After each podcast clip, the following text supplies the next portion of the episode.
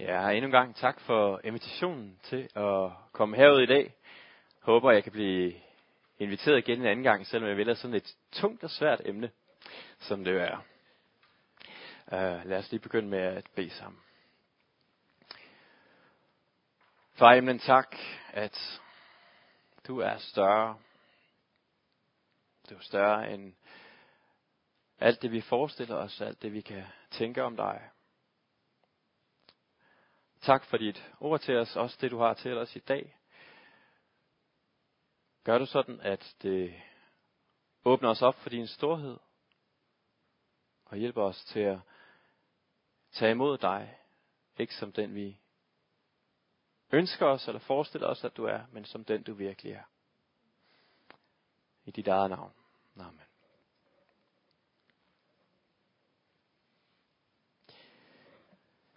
Ja, jeg skal læse den her tekst fra øh, Jobs bog, kapitel 18.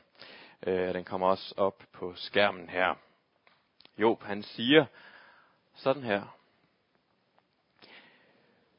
Mine brødre holder sig på afstand af mig. For dem, der kender mig, er jeg en fremmed. Mine nærmeste og mine bekendte har forladt mig. De folk, jeg havde boende, har glemt mig. Mine trælkvinder regner mig for en fremmed. I deres øjne er jeg en udlænding. Kalder jeg på min tjener, svarer han ikke. Det er mig, der må bønfalde ham. Min kone vemmes ved min ånde, og mine brødre ved min stank. Selv mine børn foragter mig. Når jeg rejser mig, snakker de om mig.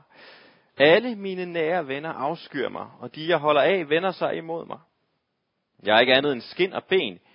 Jeg er kun lige sluppet igennem med livet i behold. Vær barmhjertige, venner. Vær barmhjertige. Guds hånd har jo ramt mig. Hvorfor forfølger I mig, ligesom Gud gør? Bliver jeg aldrig mætte af mit kød? Gid dog mine ord var skrevet ned. Gid de var nedfældet på skrift.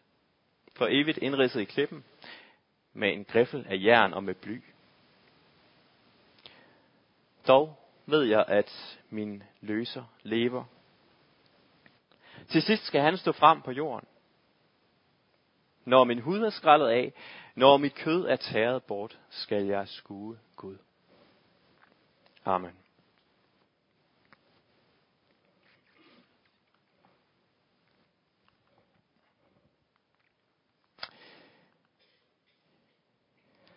Ja, overskriften for prædiken, det er den ubegribelige Gud. Den Gud, som vi på en eller anden måde ikke rigtig kan forstå, og aldrig rigtig kommer til at forstå. Og det har jeg ellers brugt en del af mit liv på. Øh, at forsøge at forstå Gud. Det tror jeg egentlig, jeg altid har gjort på et eller andet plan. Jeg har også øh, læst øh, teologi i syv år, og virkelig forsøgt at forstå Gud på mange planer. På mit teologistudie, så stødte jeg øh, på den her sætning, som jeg var ret glad for. En sætning, som øh, flere af kirkens grundlæggere, kirkefædrene, har sagt øh, på latin. Deus øh, semper major her betyder, Gud er altid større. Derfor var jeg også lige så glad for den sang, øh, vi sang lige her før, øh, den anden sang. Øh, du er større, Jesus er større. Det er ikke bare, at han er stor, han er altid større. Han er netop større end det, som vi forestiller os. Han er større end alle de formuleringer, vi har om Gud. Alt det, vi prøver at skrive ned, alt det, jeg prøver at sige i dag. Han er altid større. Øh, vi kan aldrig nogensinde tage Gud og proppe ned i en kasse og sige, Nå, sådan er Gud, der hører han til, nu har jeg styr på ham. Sådan er det ikke. Det er ham, der er skaberen, det er os, der er skabningen. Det er ham, der er pottemageren, og vi er læret, ikke sandt? Det er udgangspunktet, når vi taler om Gud. Gud er altid større. Der er nogle ting, som vi aldrig rigtig forstår ved Gud. Og så er der nogle ting, som ikke bare er svære at forstå, men også svære at acceptere. Man kan godt lave det sådan øh, i to kategorier. Der kan være de her ting ved Gud, som er svære at forstå med hovedet. Rent intellektuelt, rationelt. Og så kan det være de andre ting, som er svært at forstå med, med hjertet, med sjælen, øh, altså med vores følelser. Hvem er Gud egentlig? Hvorfor gør Gud, som man gør? Eller hvorfor gør han ikke det, som jeg godt kunne tænke mig? Bare lige for at tage den første der med, med hjernen. Den er der masser i vores tro. Ting, som vi ikke kan forstå omkring Gud. Øh, noget, som er intellektuelt ubegribeligt. Jeg underviser jo en masse konfirmander. Det er dejligt. Og jeg prøver at forklare dem øh, sådan det grundlæggende kristendom. Jeg prøver at forklare dem om Jesus. At Jesus han er 100% Gud og 100% menneske. Og så sidder der altid nogle af dem og rynker lidt på panden og tænker, ej, fordi det giver 200%, og det er 100% for meget, ikke sandt? Så øh, præsten har ikke helt styr på matematik. Øhm, han må være 50% Gud og 50% menneske, ikke sandt? Og så forklarer han, nej, sådan er det ikke. Jesus er præcis 100% Gud og 100% menneske. Han var virkelig Gud, som virkelig døde. Og så bagefter forklarer jeg dem om treenigheden, at Gud er en og tre på samme tid. Så tænker jeg igen, ah, kom nu præst. Øh, men, men sådan er det. Der er en masse ting, der er uforståelige i kristendommen, i vores tro. Øh, det er paradoxer. Ting, som øh, er umiddelbart selvmodsigende, men alligevel er sande. Hvis man slår ordet paradoks op i øh, den store danske ordbog, så står treenigheden egentlig som det første eksempel. Det er et paradoks. Ikke? Sådan er det. Øh, alt det her det er svært at forstå med vores hjerne. Øh, intellektuelt, rationelt. Og hvis man holder rigtig, rigtig meget matematik, så kan det også godt være sådan lidt svært på et personligt plan. Jeg har ikke noget problem med det. Jeg tænker, det er sådan, det er. Det er fint. Det er glimrende. Men så er der andre ting. Andre ting, som jeg har svært ved at forstå ved Gud som ikke bare udfordrer hjernen, men også hjertet. Øh, og det er det, som øh, resten af prædikningen skal handle om. Spørgsmålet om Guds fravær, særligt når der er ting, der gør ondt. Og lige her, når man møder den slags ting, så skal man måske passe på med at give svar, som passer til hjernen. Nu er det sådan lige en god måned siden, at der var jordskælv i Tyrkiet, på grænsen til Syrien. Øh, det her forfærdelige jordskælv, som I alle sammen har set billeder af, hvis man kunne holde til det i hvert fald. Øh, man har talt op, og over 41.000 er døde øh, i det her jordskælv. Og der kan jeg godt forstå, hvis man spørger, hvor i alverden er Gud blevet af, når sådan noget sker? Hvorfor gør Gud ikke noget for at forhindre det? Hvorfor stopper han ikke den slags ulykker? Der er ikke engang nogen onde mennesker involveret. Bare noget, der sker. Og her, her kan man ikke bare bruge et svar til, til hjernen. Her kan vi ikke bare sige, at ja, men Gud er paradoxal, sådan er det jo, og så træk på skulderen. Øhm. Vi kan ikke slå den slags hen med floskler, så ender det med, at man ikke tager sorgen og smerten seriøst. Og jeg tror også, det ender med, at man ikke tager Gud seriøst. Jeg tror, man prøver at gøre Gud lidt mindre, end han er. For Bibelen er fuld af historier om folk, der kæmper med Gud. Helt konkret Jakob, der jo kæmper med Gud. Men igennem hele Bibelen, der kæmper de troens helte alle de store, vigtige personer, de kæmper med Gud. Ikke bare rationelt, intellektuelt, men også med deres følelser, med deres ånd. De kæmper med Guds fravær, med hans manglende indgriben. De beder, og de søger, og de hungrer og tørster efter at få svar. Og som det viser sig, så de her kampe, som bliver kæmpet, de er vigtige. De er rigtig vigtige. Den mest øh, udførlige kamp, det er, det er nok den, som øh, jeg har taget fat i i dag. Øh, med Jobs bog, og jeg elsker Bibelen for, at Jobs bog er med. Den er, øh, den er tonstung, og den er svær at forstå. Øh, men den siger noget om vigtigheden i at kæmpe med Gud.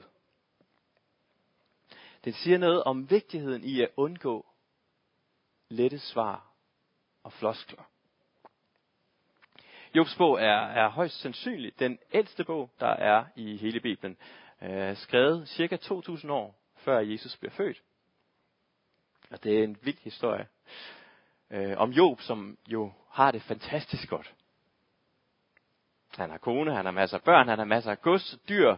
Øh, han har det virkelig dejligt. Alt er fryd og gammel, og han har en stærk tro på Gud. Alt er godt i hans liv. Indtil den dag, hvor øh, Satan beder Gud om lov til at øh, ødelægge Jobs liv og rive det fra hinanden. Slå ham med ulykke, død og sygdom. Øhm, og det får Satan lov til i Jobs bog. Og så bliver alting jo vendt op og ned. Job han bliver øh, forfærdeligt udfordret. Øh, han holder stand i lang tid, men han bliver udfordret, og han bliver så udfordret, han bliver rigtig vred på Gud. Han skælder Gud ud. Og han kæmper med Gud. Så på et tidspunkt, så kommer de her øh, tre venner til, til, til Job, Elifas, Bildad og Sofar. De her tre venner. Øh, I første omgang, så gør de noget, som er smadret fint. Der står i første omgang, så kommer de til Job, og så er de bare sammen med ham. De siger ikke noget. De er der i syv dage, og sidder bare sammen med Job og sørger. Det smadrer fint. Så øh, åbner de munden, og så går det galt. Øh, fordi de siger til Job, at han skal holde op med at have det sådan. Hold op med at være vred på Gud. Øh, og mest af alt, så har de den her forklaring. De siger, at det er din egen skyld, Job. Du har gjort noget galt i dit liv. Du har gjort noget, som du skal vende om fra. Det er Gud, der straffer dig med sygdom og skyld på grund af noget, du har gjort. Det er deres forklaring på det, der er sket. Øh, og hvad synes øh, Job så om, om de øh, forklaringer, som de kommer med? Han siger til dem, I er lige elendige til at trøste. Tak. Tak for hjælpen. Ikke? Øh, her sidder jeg i, i mit livs kamp, og så kommer jeg og siger, det er jo også din egen skyld, Job. Øh, og det er Guds straf over dit liv. Mega tavligt og mega uretfærdigt. Øh, Job er ikke imponeret over deres hjælp. Den kan han ikke bruge til noget. Og noget af det mest fantastiske historien, det er, at Gud er enig med Job. Gud er enig med Job. Til allersidst, så taler Gud nemlig selv. Og han siger øh, det her. Efter at han, Gud, havde talt disse ord til Job, sagde Herren til Elifas fra Teman, den ene af de her tre venner, Min vrede er flammet op imod dig og dine to venner, fordi I ikke har talt sandt om mig, sådan som min tjener Job har gjort. Gud bliver vred på de her venner, fordi de prøver at bortforklare lidelsen, og fordi de siger, at det skulle være Jobs egen skyld og Guds straf. Det bliver Gud vred over. Det er en forfærdelig forklaring. Gud bliver vred på vennerne, fordi de ikke har talt sandt. Men tænk engang, det har Job fordi I ikke har talt sandt om mig, sådan som min tjener Job har gjort. Hvis man læser Jobs bog igennem, så siger Job mange øh, forfærdelige ting om Gud. Og han siger også noget, som ikke passer på Gud. Men han taler alligevel sandt, fordi han siger det, som han har det. Han fortæller Gud sandheden om, hvad der bor i hans hjerte, præcis hvordan jeg føler og oplever det. Ikke uden omsvøb, ikke uden floskler, ikke sådan, som vi skal sige, som vi plejer at sige, præcis sådan, som jo har det. Det er sandheden. Det er sandheden. Men det betyder ikke, at man forstår Gud, men han siger sandheden, som han oplever den. Den her bog, den er for vild. Øh, den allerældste bog i Bibelen er 4.000 år gammel, og den taler så utrolig nuanceret om tro, om Gud og om at sige sandheden om Gud. At vi ikke må tale floskler om Gud. Bibelen nægter at komme med lette svar og løsninger. Særligt i smerten. Og den insisterer på, at vi heller ikke må give det til hinanden. Vi skal ikke komme med lette svar og løsninger til hinanden. I vores, øh, vores kirke, i vores forskellige menigheder, i vores, vores nære relationer, der skal der være plads til at have det svært. Der skal være plads til at have det rigtig svært øh, i livet. Og der skal være plads til at have det rigtig svært med Gud. Der skal være plads til at stille spørgsmål, også omkring det, der gør ondt. Spørgsmål om, hvorfor Gud tillader, at der finder jordskælv sted. Eller hvorfor Gud tillader, at min ægtefælle er forfærdeligt syg. Eller hvorfor jeg ikke kan finde noget job. Eller hvorfor Gud ikke svarer. Det skal der være plads til hos os, fordi det er der plads til hos Guds folk. Det er der plads til i Bibelen. Man kæmper med Gud, og man spørger. Det er noget af det, som Josbo lærer os. Vi skal tale om Gud, som vi virkelig har det, fordi det er sandt.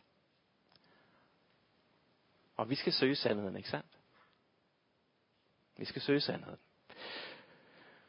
Og nogle gange, nogle gange, så kan det også være, at man øh, finder noget i sin søgen. Ikke altid svar, men måske kan man finde noget andet. Før nu, øh, der læste jeg den her passage fra, fra Job. Øh, og den her passage, er simpelthen læst op i starten, øh, det er der, hvor Job, han opsummerer det hele.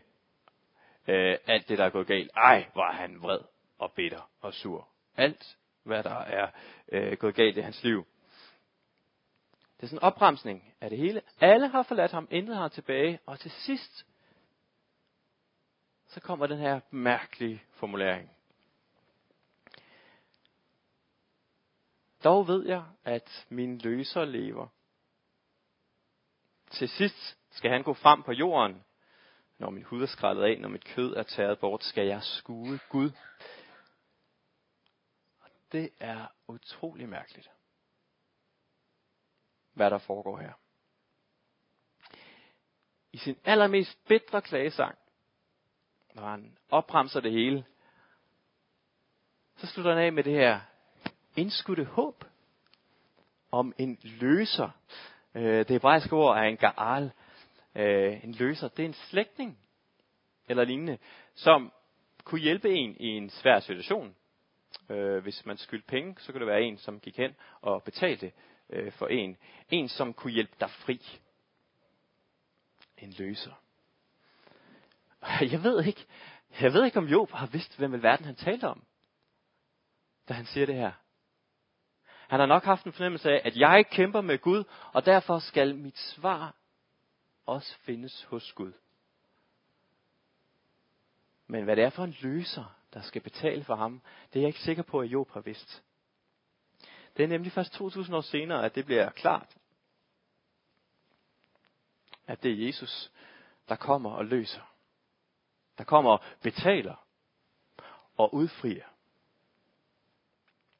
En, der hjælper os til at se Gud. Som Job siger. 2000 år senere kommer Jesus og gør det. Det er en ret vild bog. Jeg vil, øh, jeg vil slutte af med en refleksion øh, over den gang i mit liv, hvor jeg havde det allersværest med Gud selv. Øh, fordi det var noget, der satte sig ret tydelige spor i mit trosliv. Øh, det var en gang, hvor jeg rejste med min ven i Østafrika.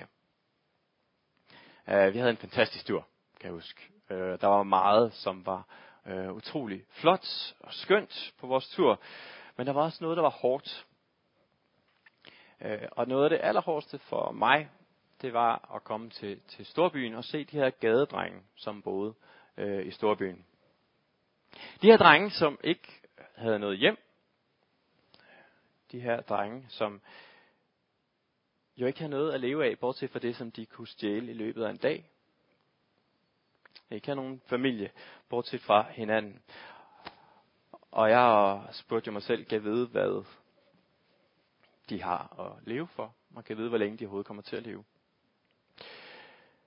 Og jeg husker tydeligt, at jeg var så vred på Gud. Jeg var så vred på Gud. Hvis Gud er kærlig og almægtig, hvordan kan han så tillade så meget uretfærdighed i verden? Hvordan kan han tillade, at børn, små børn, bliver født ind i sådan en ulykkelig skæbne? Og jeg talte meget med min ven om det, øh, og jeg øh, havde virkelig lyst til at vende Gud ryggen flere gange. Indtil der lige kom et tidspunkt, hvor der var noget, der gik op for mig. Det var, at der også er en anden, som virkelig synes, man skulle gøre noget for de fattige. En, der synes det meget mere, end jeg egentlig synes. Det synes Jesus. Ikke? Brugt så meget af sin tid på at lære os, hvad vi skulle gøre for de mindste. Selv alt, hvad man ejede at give til det fattige. Tag sig af de svageste, de udstødte, de fremmede. Hjælp de syge. Vær der for de allermindste.